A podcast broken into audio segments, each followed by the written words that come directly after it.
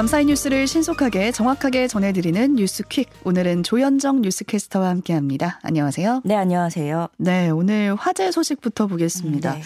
어제 경기도 과천 제2경인고속도로 방음 터널에서 큰 불이 났는데 수십 명의 사상자가 발생했습니다. 네, 29일 어제 낮 1시 50분쯤에 경기도 과천시 가련동 제2경인고속도로 북의왕 나들목 인근 방음터널에서 불이 났습니다. 이 불은 폐기물을 싣고 달리던 5톤짜리 트럭에서 시작됐고 순식간에 터널 천장으로 옮겨 붙으면서 반대 차로까지 번진 것으로 추정됩니다. 음. 어, 트럭 운전사는 엔진에서 불이 나서 차가 멈췄고 차량에 있던 소화기로 진화를 시도했지만 불이 안 꺼져서 119에 신고했다고 전했고요. 네. 모두 46대의 차량이 불에 탔습니다. 그리고 미처 빠져나오지 못한 다섯 명이 차량 안에서 숨진 채 발견이 됐습니다. 사망자가 나온 차량 대부분은 불이 난 트럭의 진행 방향 반대편 차로에서 발견된 것으로 알려졌고요. 네. 37명은 부상을 입고 병원 치료를 받고 있습니다. 이 소방 당국은 그 플라스틱 재질의 천장이 불쏘시개 역할을 했다고 보고 있는데요. 음. 그 불은 2시간여 만에 완전히 진화를 했는데 이미 피해는 걷잡을 수 없이 커진 뒤였고요. 그 방음 터널 천장이 타면서 유독가스가 뿜어져 나왔고 지붕에서 불똥이 잇따라 아래로 뚝뚝 떨어지는 아. 어 그리고 안에서 또 추돌 사고도 계속 있었고요. 그 용암처럼 보였어요. 붉은 아. 불이. 네, 그 현장에 있던 근처에 있던 분들이 동영상을 또 많이 찍어서 음. 제보를 또 많이 해주셨는데 앞이 안 보이다 보니까 추돌 사고 또 엉겨 붙기도 했었고요. 음. 그야말로 아비규환의 상황이었던 것으로 전해졌습니다. 어, 경기 남부경찰청은 50명 규모로 화재 사고 수사를 위한 수사본부를 편성했고요. 오늘 오전에는 국 과수와 합동으로 트럭에 대해 감식도 벌일 예정입니다. 네.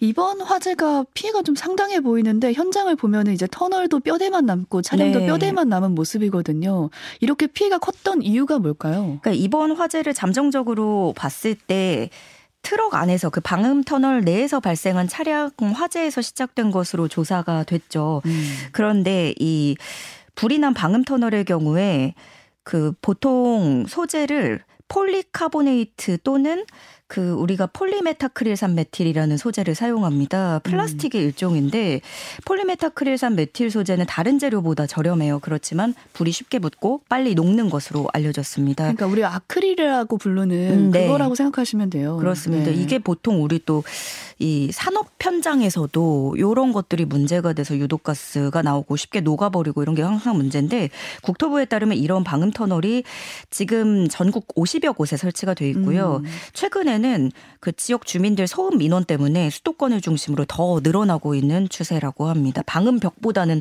터널을 이제 소음 때문에 더 선호하는 음. 추세인 거죠. 네. 그리고 이런 플라스틱류 소재는 목재의 다섯 배가 넘는 열을 내뿜어서 불이 더 빨리 번지게 되고요. 아. 말씀드린 대로 유독가스도 함께 발생하기 때문에 인명 피해가 더 클 수밖에 없습니다.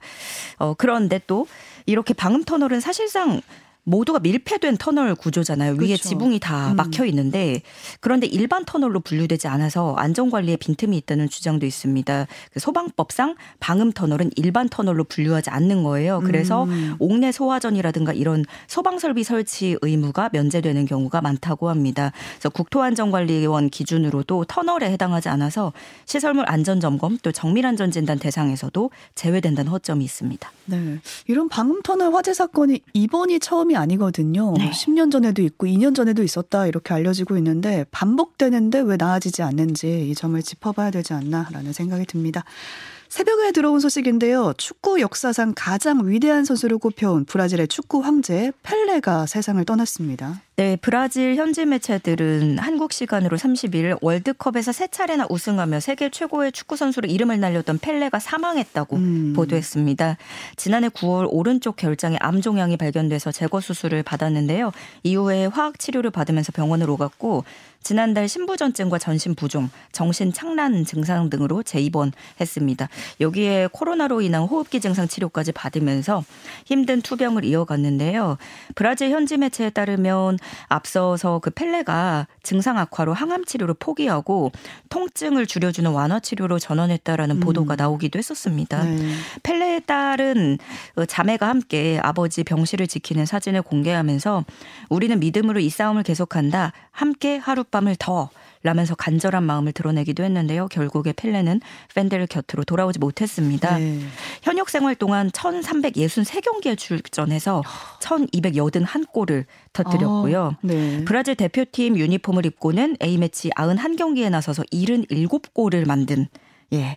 대단하죠. 월드컵 음. 14경기에서 12골을 몰아쳤고요. 세 차례 월드컵 우승을 달성한 유일한 선수로 이름을 남기게 됐습니다. 네, 월드컵 때까지만 해도 대표팀을 향해서 뭐 응원 음, 메시지도 보내고 네. 했는데 네, 세상을 떠나게 됐습니다.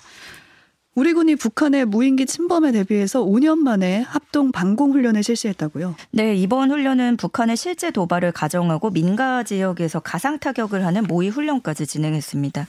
합참이 주관해서 육해공 가용 자원을 모두 동원하는 실전 훈련인데 군은 북한 무인기 영공 침범에서 1차적 대응에 나서지 못한 지상 대공 무기의 허점을 보완하고 육군 헬기와 공군 공중 전력을 유기적으로 통합 운용해서 효율성을 높이는 방안에 집중해서 훈련한 것으로 알려졌습니다. 음. 우리 무인기를 북측 지역에 투입해서 정찰 활동을 벌인다는 방침인데요.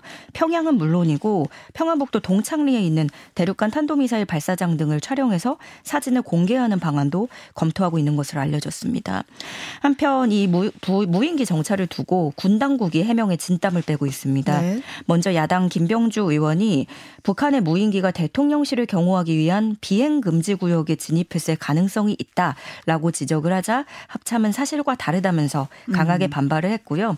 또 윤석열 대통령이 국무회의에서 지난 2017년부터 드론에 대한 대응 노력과 훈련, 전력 구축이 제대로 되지 않고 있고 훈련이 전무했다라고 음. 발언을 했었는데 이 부분에 대해서도 국방부는 임무 수행을 위한 훈련들은 지속해왔다라고 부인을 했고요. 또 일각에서는 새 정부가 출범한 지 6개월이 넘는 시간 동안 무인기나 드론과 관련된 훈련이 아예 이루어지지 않았느냐라는 지적도 나오고 있습니다. 네.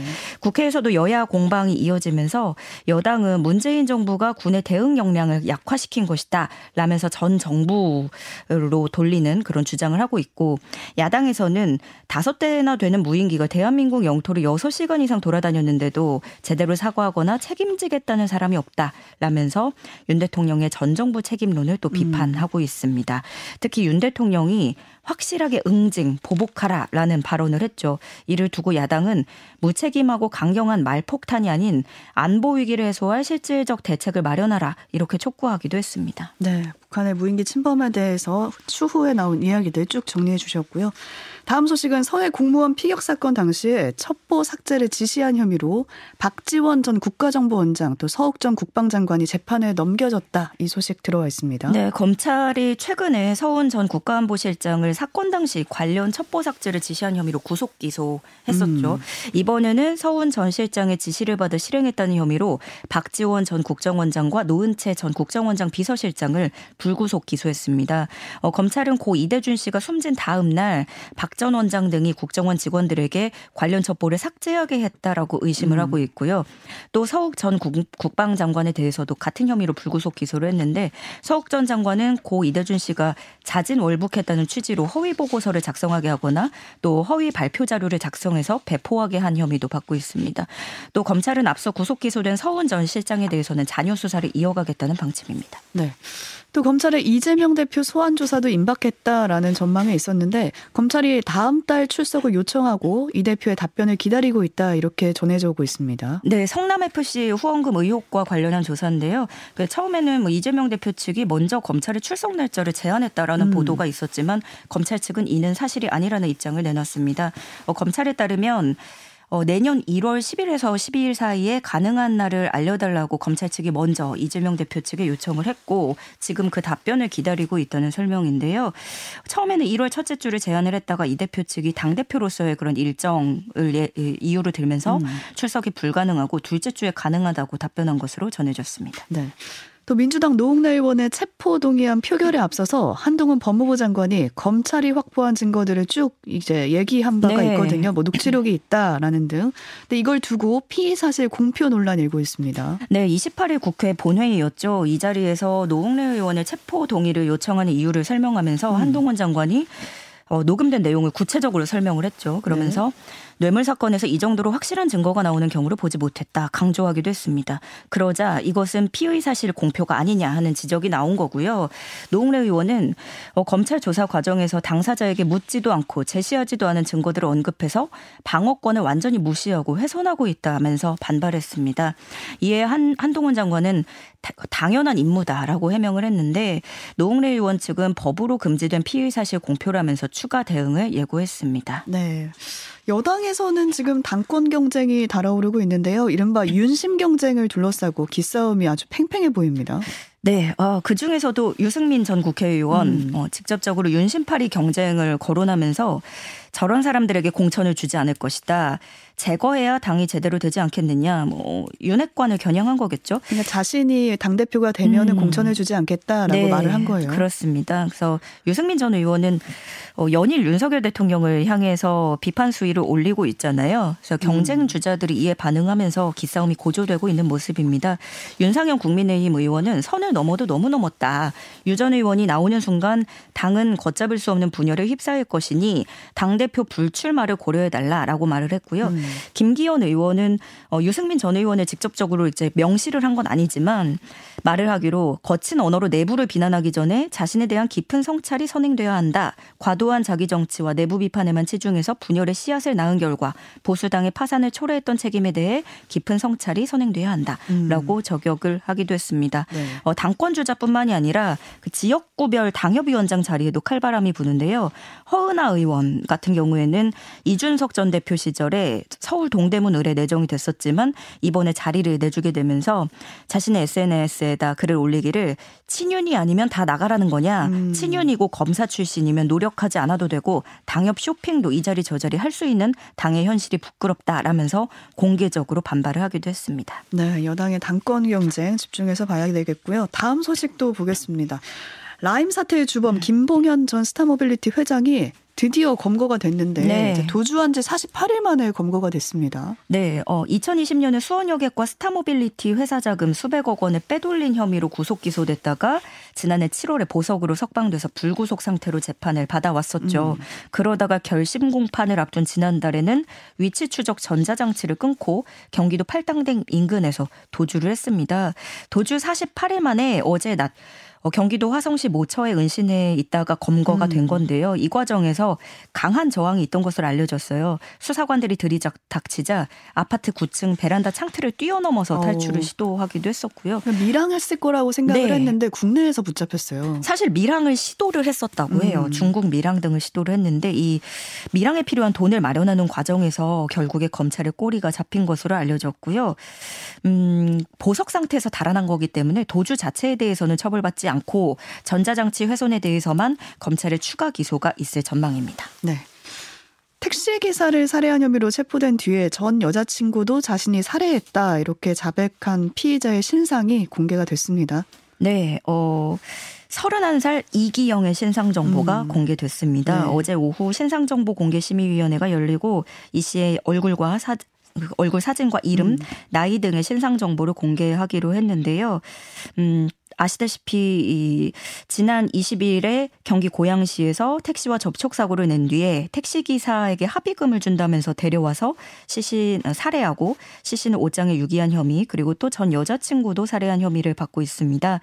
어, 이 이기영의 신상 정보를 공개하는 과정에서도 또 이번에 불거진 논란이 그 신상 정보 공개 효력에 대한 문제인데요. 음. 피의자의 사진 공개된 사진이 너무나 과거 사진, 음. 또 현재의 모습과 다르다라는 지적이 이번에도 나왔습니다. 그래서 새로 촬영한 사진을 공개하는 방안이 이번에도 검토가 됐지만 이기영의 선택에 따라서 기존의 운전면허 사진을 공개하게 됐다는 설명입니다. 어, 네. 이 소식도 보겠습니다. 한 지역 신용협동조합이 금리를 올리겠다 이렇게 안내 공문을 보냈는데요.